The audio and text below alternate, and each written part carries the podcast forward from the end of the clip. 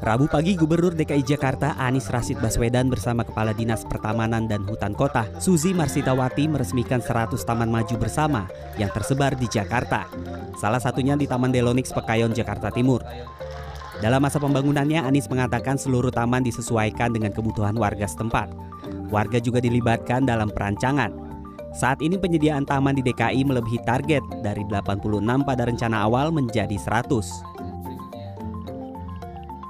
Jadi Bapak sekalian kita bersyukur saat ini di Jakarta 90% penduduk Jakarta bisa mengakses taman dalam jarak 800 meter dari rumahnya.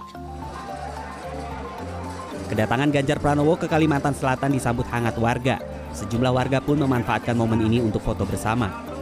Sejak di Bandara Samsudin Nur Banjarbaru, antusias warga menyambut kedatangan Gubernur Jawa Tengah cukup tinggi. Ganjar Pranowo sendiri mengunjungi kawasan Astambul Martapura.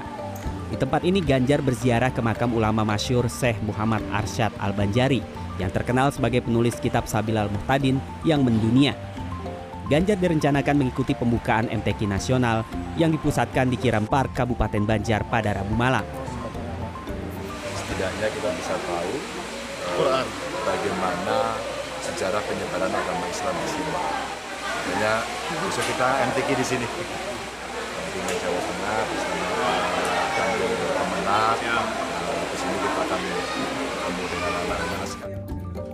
Usai berziarah, Ganjar Pranowo menyempatkan diri melihat museum dan perpustakaan di areal makam Syekh Muhammad Arsyad Al-Banjari.